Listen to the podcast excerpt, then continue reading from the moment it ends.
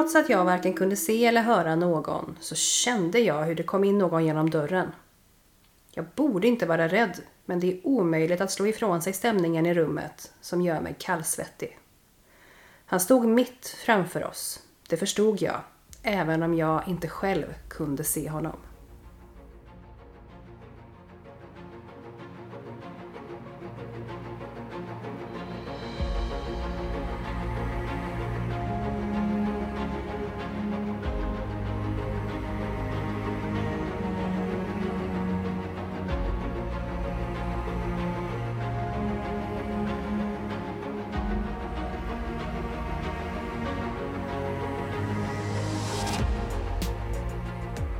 Varmt välkomna till vår podd Magiska möten. Här delar vi med oss av våra upplevelser till er lyssnare genom att berätta om spännande och på olika sätt känslomässiga möten som vi genom åren haft med det övernaturliga. Sedan man var liten har man fått lära sig att sanningen endast kan bevisas genom fysisk existens. Men i den här podden släpper vi logiken och låter känslorna och intuitionen leda oss rätt.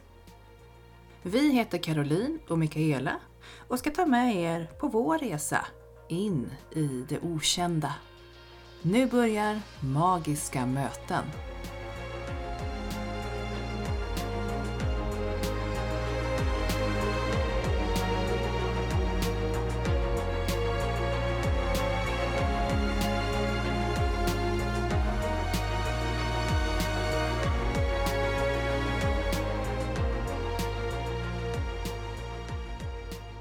Välkomna till dagens avsnitt utav våran podd. Och jag heter Mikaela Och jag heter Caroline. och idag ska vi få ta del utav dina möten och ditt, ett av dina första magiska möten som du har varit med om. Ja, det ser jag oerhört mycket fram emot att få dela med mig av. Det som jag kommer berätta om idag är magiskt eftersom den här händelsen var den som kastade omkull hela min världsbild och fick mig att för första gången närma mig det övernaturliga. För mig är den här berättelsen känslomässig, vacker och lite skrämmande. Och vi kallar det här avsnittet Fotspår i tiden.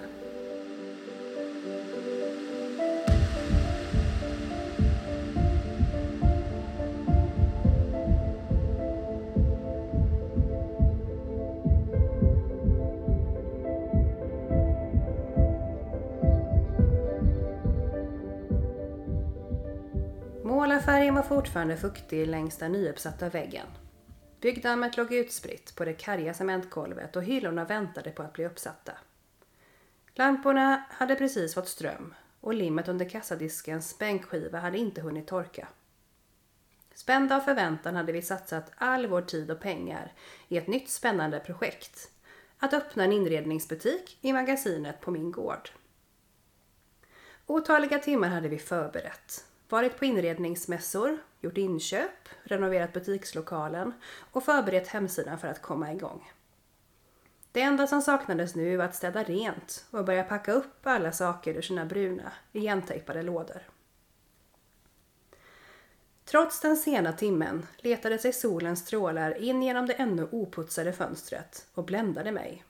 När jag förvånat tittade upp mot Mikaela som helt plötsligt sa det är någon här utanför som är väldigt stolt över dig Caroline och glad att vi gör i ordning här på gården.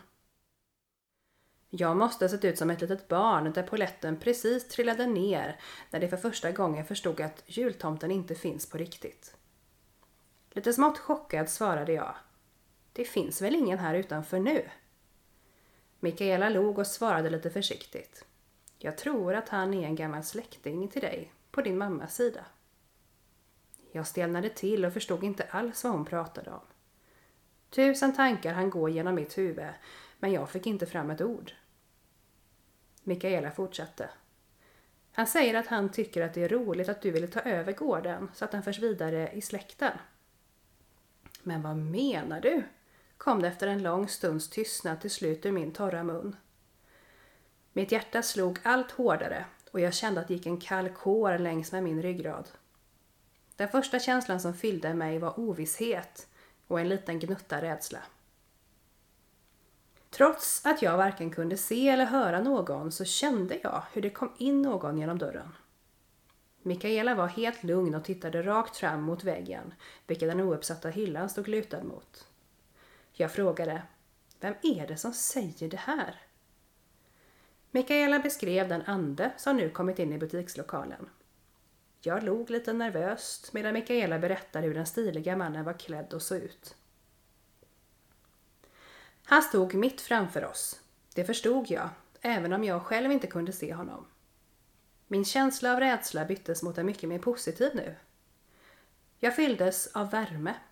Mina kinder rodnade och jag kände samtidigt stolthet. Mikaela sa att mannen berättade att han själv hade skött om gården och jag förstod då att det måste vara min morfars far som besökte oss och ville berätta att han tyckte att det var roligt att det väcktes nytt liv i det gamla magasinet. Han lovade att han skulle hjälpa oss längs vägen och att han skulle besöka oss igen. Han önskade oss också lycka till och försvann sedan ut genom dörren. Först då kunde jag andas kontrollerat igen. Den natten pratade vi om händelsen under tiden som solen hann både gå ner och stiga upp ur horisonten igen. Vilket magiskt möte vi hade fått vara med om. Min första upplevelse tillsammans med någon från andra sidan, guidad av min bästa vän. Innan den kvällen hade vi aldrig pratat om andlighet tidigare. Men efter detta så väcktes min otroliga nyfikenhet för det okända och Mikaela berättade om flera av sina upplevelser. Kort därefter, bara ett par veckor senare, var det dags för öppnandet utav butiken. Mitt lilla magasin fylldes till bredden av människor som ville se och handla i vår nya butik. Känslan av stolthet infann sig igen och efter stängning satte vi oss på ovanvåningen för att summera kvällen. Jag uttryckte min stora tacksamhet och sa lite skämtsamt. Tur att min släkting hjälpt oss ikväll så att premiären blev så lyckad. Plötsligt hör vi ett knarrande från dörren på nedervåningen. Vi hör hur handtaget trycks ner och dörren med ett gnissel öppnas. Sekunden efter slår dörren igen med en smäll. Vi sitter helt tysta och tittar paralyserat på varandra. Inga andra ljud hörs och jag ropar lite försynt. Hallå? Då börjar det knarra i trappan som om någon är på väg upp mot oss. Men det finns ingen där att se. Jag känner paniken växa inom mig. Jag borde inte vara rädd, men det är omöjligt att slå ifrån mig stämningen i rummet som gör mig kallsvettig. Jag försöker svälja den stora klump som fastnat i halsen och kraxar fram. Är det han som är här nu? Jag hann inte mer än blinka innan det från ingenstans flög ett helt paket med servetter rakt igenom hela rummet och med en duns ramlade i golvet efter att ha träffat väggen med en smäll. Svaret var så tydligt att Mikaela inte behövde svara. Min morfars far var med oss i rummet.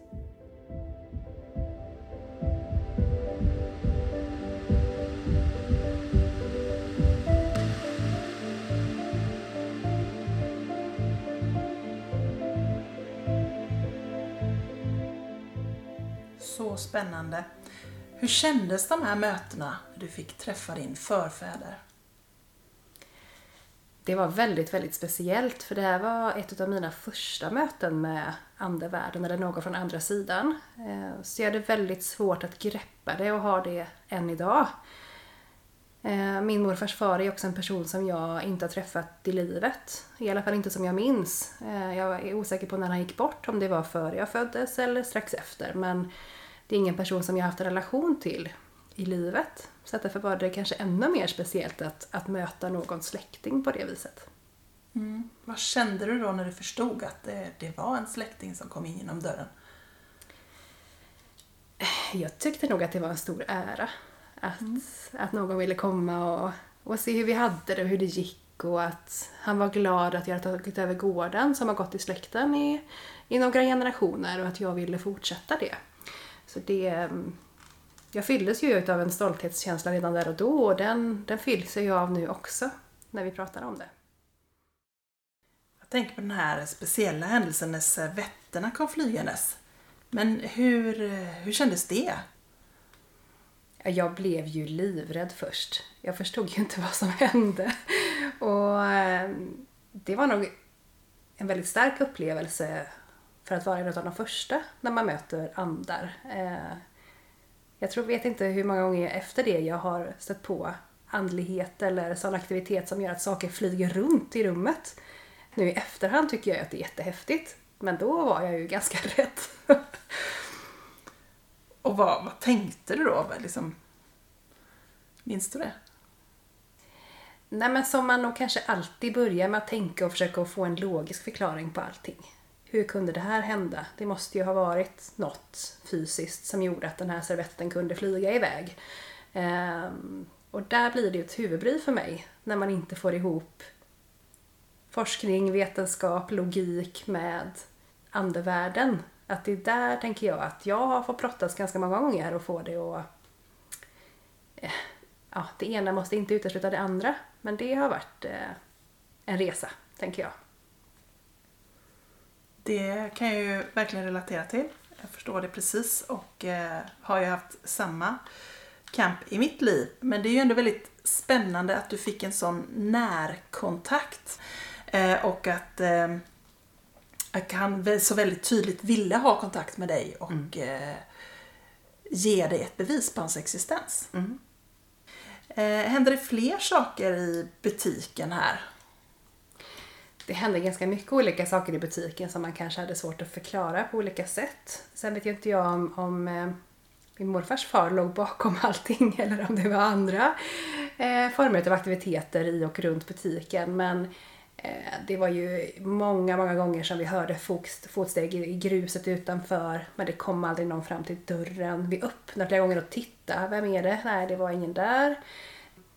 Saker flyttade på sig. Eh, det knarrade en hel del i byggnaden. När man var på ovanvåningen så hände det grejer nere. Var man nere då hörde man liksom att det rörde sig uppe. Eh, Så även för mig som inte såg så hörde jag väldigt mycket. Jag fick väldigt mycket hörselintryck. Och det var ju även en del kunder som hörde att de inte var ensamma när de gick och handlade på övervåningen till exempel. Det, det fick vi flera som, som bekräfta. Även om jag inte tror att någon upplevde att det var ont eller eh, jobbigt så kände man sig aldrig riktigt ensam där uppe. Nej. Man var alltid lite bevakad och kände sig alltid som att man var fler. Det upplevde vi ju flera gånger, att eh, vi inte var helt ensamma. Jag minns ju också, vi hade en diskussion eh, ganska många sena kvällar och nätter då i samband med detta. För det var egentligen första gången vi började prata om andlighet överhuvudtaget. Och där och då så kunde du ju också berätta för mig din känsla och upplevelse som kanske inte jag kunde ta del av där eh, fullt ut. Om att eh, min morfars far liksom bjöd in hela bygden till någon form av lite egen öppningsfest och, och visade runt och att det var, det var liksom huset fullt. inte bara på kunder utan även på andar. Så det var ju väldigt speciellt när du bara säger till mig att du, de har fest där uppe. Ja, så var det. Mm, så var det. Mm.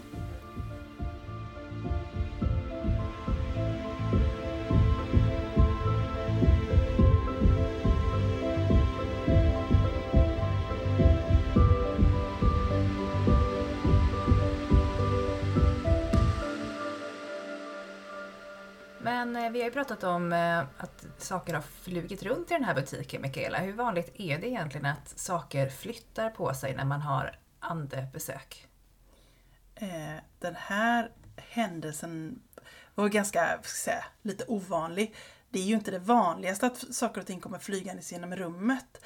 Men väldigt många upplever ju att eh, saker och ting kanske försvinner från sina platser eller att, eh, eller att till exempel en klocka stannar eller att, alltså att, att det händer någonting i rummet, att det blir en påverkan på en saker eller man känner av någonting i rummet. Ehm, Men, men att det flyger saker, det är ganska ovanligt. Mm, har du varit med om det många gånger eller någon enstaka gång? Det har jag varit med om faktiskt många gånger, eller några stycken gånger i alla fall. Men då handlar det ju ofta anden behöver ju ganska mycket energi för att kunna manifestera ett sånt här fenomen. Så att eh, det är ju ofta någonting som byggs upp under längre tid. Så att har man haft väldigt mycket aktivitet i sitt hem under lång tid så kan det ju börja hända saker. Men det hör ju lite mer till det ovanliga. Det är inte det vanligaste man upplever. Nej. Jag kan ju bara minnas själv, för det här var en ganska stark upplevelse för mig. Det var en av mina första. Eh, och också då att det var ganska rejäla saker. Det flyttade sig och det flög servettpåsar och allt vad det var. Eh, hur gör man om man upplever sådana här saker och känner sig rädd? För jag tänker att hade jag varit själv i den situationen så hade jag nog tyckt att det var väldigt obehagligt. Jag tyckte att det var lite skrämmande, men du fanns med och kunde förklara. Så att det kändes lugnt för mig. Men jag tror att många upplever sådana här liknande situationer som obehagliga och kanske till och med blir rädda. Vad gör man då? Och, och det kan jag förstå att man blir, för det kan ju vara eh, ganska starka upplevelser. Framförallt är det oftast en känsla i rummet som, som man inte kan förmedla på det här viset, men som man känner, mm, en del beskriver att de får gåshud på armarna och att, att man känner att det är som någon som står och tittar på en så. Det man ska veta är ju att andevärlden har ju inte samma möjlighet och förmåga att ta kontakt som vi har. Därför så kan ibland deras kontakt upplevas som lite obehaglig och lite kanske närgången och lite, lite för mycket. För när de väl ska påvisa sin existens så har de liksom inte samma möjlighet att förmedla sig som vi har. Eh, men om man blir rädd och tycker det är obehagligt så tänker jag att det, det allra enklaste är att säga nej tack, jag vill inte ha besök, nu får ni gå, det här tycker jag inte är trevligt. Eh, jag vill inte att ni ska vara här. Mm. Men, men och det kan man världen då? Det tycker jag. Uh, för i de allra, allra flesta fallen så är det ju någon som är anhörig eller på något vis känner den här personen som den besöker. Det är det allra, allra vanligaste. Och då brukar de vara respektfulla tillbaka. Mm. Det är min upplevelse. Behandlar man andevärlden med respekt så är de respektfulla tillbaka. Det tycker jag är en, en bra regel som man kan ha. Mm. Och man får lov att säga nej. Nej tack, jag tycker det är obehagligt, ni skrämmer mig, nu får ni gå. Det här är mitt hem, det här är mitt hus. Så det, det, och det kan man ju säga rakt ut och bara vara tydlig med. Eh, jag vet ju att du också pratar med andevärlden sådär, bara rakt av. ja, det händer ibland. Nej men det som du pratar om att man får en känsla ibland av att någon kanske finns runt omkring en. Det är ju inte säkert men jag upplever ju framförallt två personer från andevärlden som gärna kommer och besöker mig vid olika tillfällen. Eh, en ande kommer gärna när jag åker bil. Och vi mm. åkte en del bil ihop. Eh, och då känner jag liksom så här, bara, jag vet inte hur jag ska förklara känslan men det känns någonting annorlunda. Ibland kan det till och med komma en doft mm. som gör att jag påminns av personen. Eh, och sedan så går ju tankarna direkt till personen. Och då brukar jag, i alla fall om jag är i egen fred, chitchatta lite. Hej hej, ja är du här, vad trevligt, jag har mm. det bra. och så, jag kan inte säga att jag får några svar men jag, eh, i min värld så är jag övertygad om att jag har besök. Mm. Mm. Du känner närvaro? Ja men det gör jag.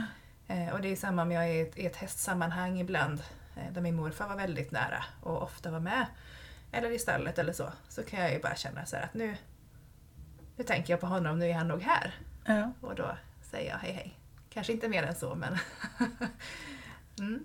Ja, och, och, så tänker jag, alltså vet man om vem det är som besöker en eller man kanske misstänker vem man har på besök så kan det ju vara mycket enklare att hantera det om man vet att det är ens morfar eller, eller en god vän eller någon som man har haft nära sig i livet. Då är det ju lättare men, men många upplever ju kanske bara obehag i sitt hem och vet inte riktigt vad det beror på och, och, känner inte att eh, men vad är det här och varför, varför, varför öppnas och stängs det dörrar hemma hos mig eller varför, varför händer det saker som jag inte riktigt och varför får jag en obehaglig känsla och så. Mm. så att, eh, men de allra flesta fall så är det ju någon som vill säga någonting till dem.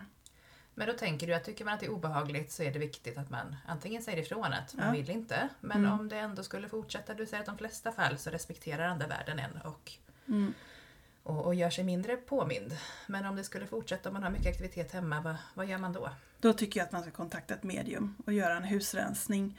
Eftersom det är ingen idé att gå runt i sitt eget hem och må dåligt. Det är ju fullständigt meningslöst. Det är bättre att man försöker rensa ut om det finns någon dålig energi eller ta reda på vem det är som besöker en eller vad det är som händer. Ibland behöver man ju ta bort saker och ting också som inte är, bra eller trevliga eller som hör till den som bor där.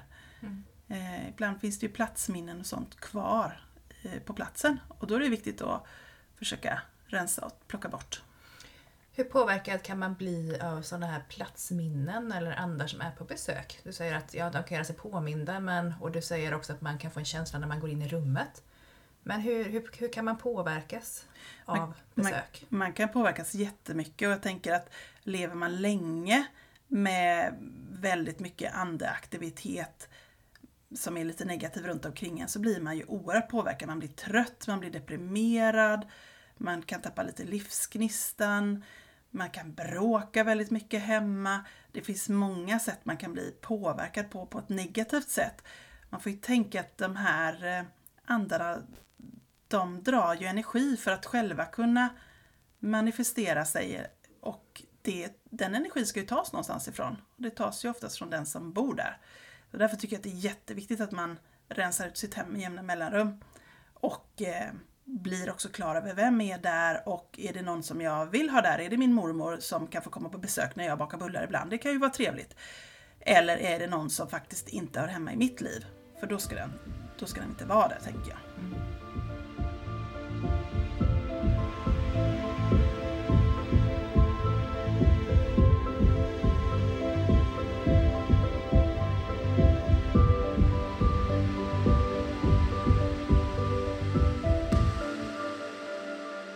Och har du träffat några fler eh, släktingar?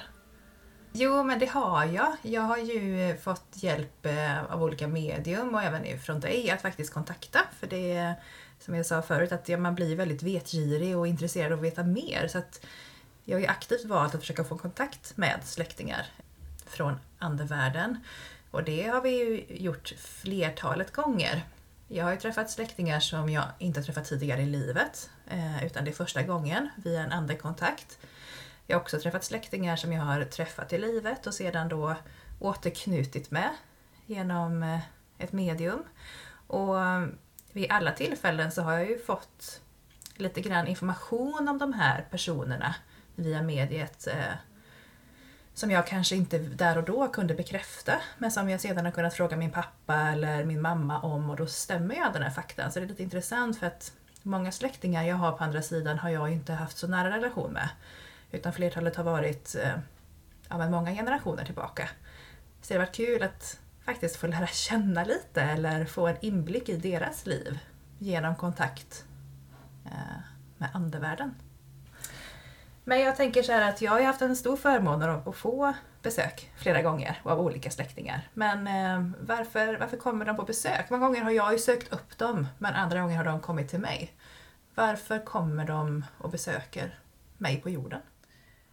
Jag tänker att eh, många gånger är det för att man själv behöver få ett besök. Man kanske är i en utvecklingsfas i livet eller men det kan hända att man kan behöva lite extra stöd och kärlek och då brukar de ju dyka upp. Eller att det är så som för dig, att du har varit lite extra nyfiken och ty tyckte att det varit spännande.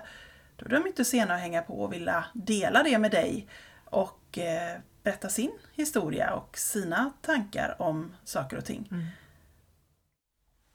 Ibland kan man ju också få hjälp av sina nära och kära. Och det är ju så att jag har ju faktiskt fått hjälp av en av eh, dina släktingar. Ja, det måste du berätta, det var jättespännande.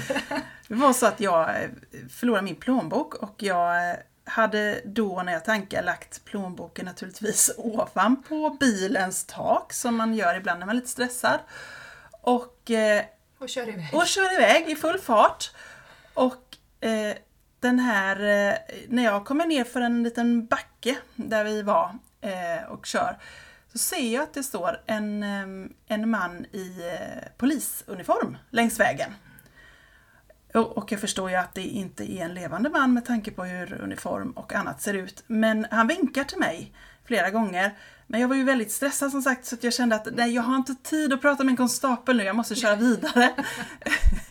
Men det som är roligt i kråkstången det är ju att eh, det var ju faktiskt din farfar. Ja. Ja, som stod och vinkade på mig. Och plånboken ramlade av precis där din farfar stod och vinkade. Så hade jag bara stannat så hade jag hittat plånboken själv. Men jag hade ju tur att det var någon annan som stannade och hittade min plånbok och jag fick tillbaka den. Utan några som helst, den var precis intakt som den skulle.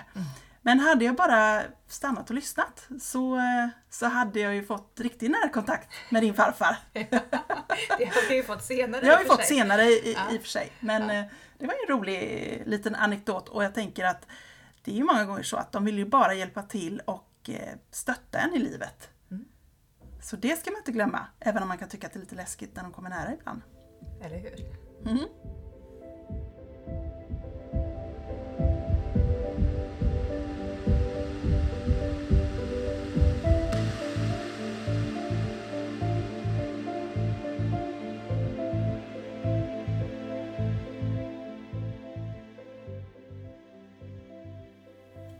Tänker att vi kommer in på det lite grann med vad, vad, vad betyder andlighet för dig? Och hur, eh, hur ser du på andlighet idag? Ja, men för mig så är det som en del utav hela livet. Alltså det är självklart att det finns. Det är självklart att man kan vända sig eh, till andevärlden. Eh, när man får feeling ibland eller man känner att äh, men det här känns rätt, då vet man att, eller jag tror i alla fall att jag vet att då är det någonting jag ska göra. Ehm, så jag försöker ju mer och mer gå på min känsla, på min intuition. Det är väl det som andligheten står väldigt mycket för hos mig. Att när jag känner att nej, men nu är det dags att göra någonting nytt, nu är det dags att, att lämna något gammalt bakom sig, nu är det dags att eh, göra det här för att må bra. När jag får de känslorna, de tankarna, då tänker jag att eh, det är andlighet för mig.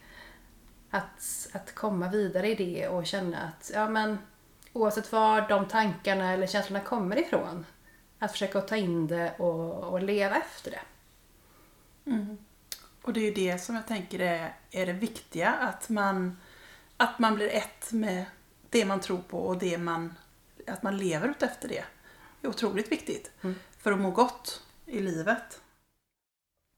Jag tänker att ehm, vi har ju inte riktigt pratat om hur det kändes för dig när vi helt plötsligt började prata om andlighet. För det hade inte vi gjort förut överhuvudtaget på många, många år vi känt varandra. Hur kändes det? Det kändes eh, ganska naturligt på ett sätt.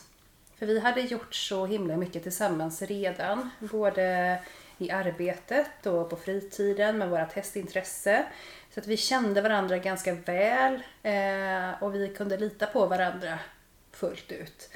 Så att när du började prata om det här och, och presentera dina upplevelser och, och andevärlden för mig så var det ganska naturligt. Eh, Men jag blev också oerhört intresserad och nyfiken. Så jag vet inte hur många nätter vi satt vakna och bara pratade om och ja, jag, jag vet inte hur många tusen frågor jag har ställt dig.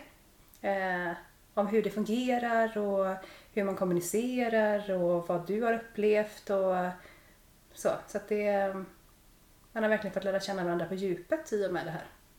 Verkligen. Och vi tyckte vi kände varandra väldigt bra innan också. I och med att vi har jobbat mycket ihop och så. Men eh, det har ju varit en jättespännande resa och så fantastiskt att få lov att dela den med varandra. För det är inte självklart, tänker jag, att dela, dela det här med alla. Nu delar vi ju det här med er som lyssnar. Med väldigt många. Med väldigt många. Eh, men det är inte självklart att jag har samma samtal med min bror eller min man eller min mamma. Eh, vi känner varandra också jätte, jätteväl. Eh, men inte ur det här perspektivet. Nej. Och det är fantastiskt att man kan träffa andra människor som man kan dela en djupare del av vardagen eller livet med.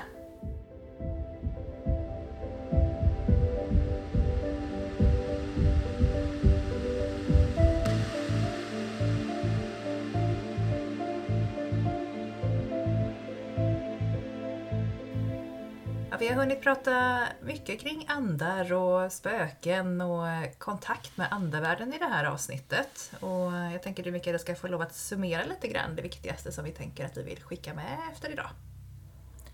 Ja, och möten med det förflutna, eh, med en del av ens historia, det kan ge en en bra riktning framåt i livet.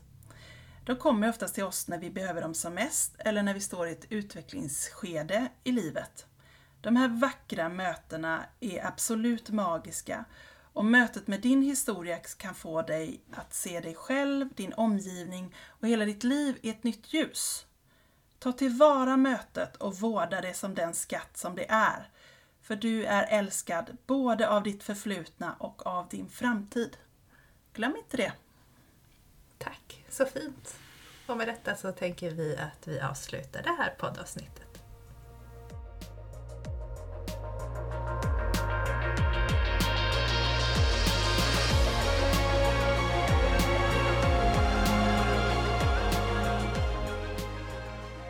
Sedan man var liten har man fått lära sig att sanningen endast kan bevisas genom fysisk existens. Men i den här podden släpper vi logiken och låter känslorna och intuitionen leda oss rätt. Tack för att ni har lyssnat på Magiska möten.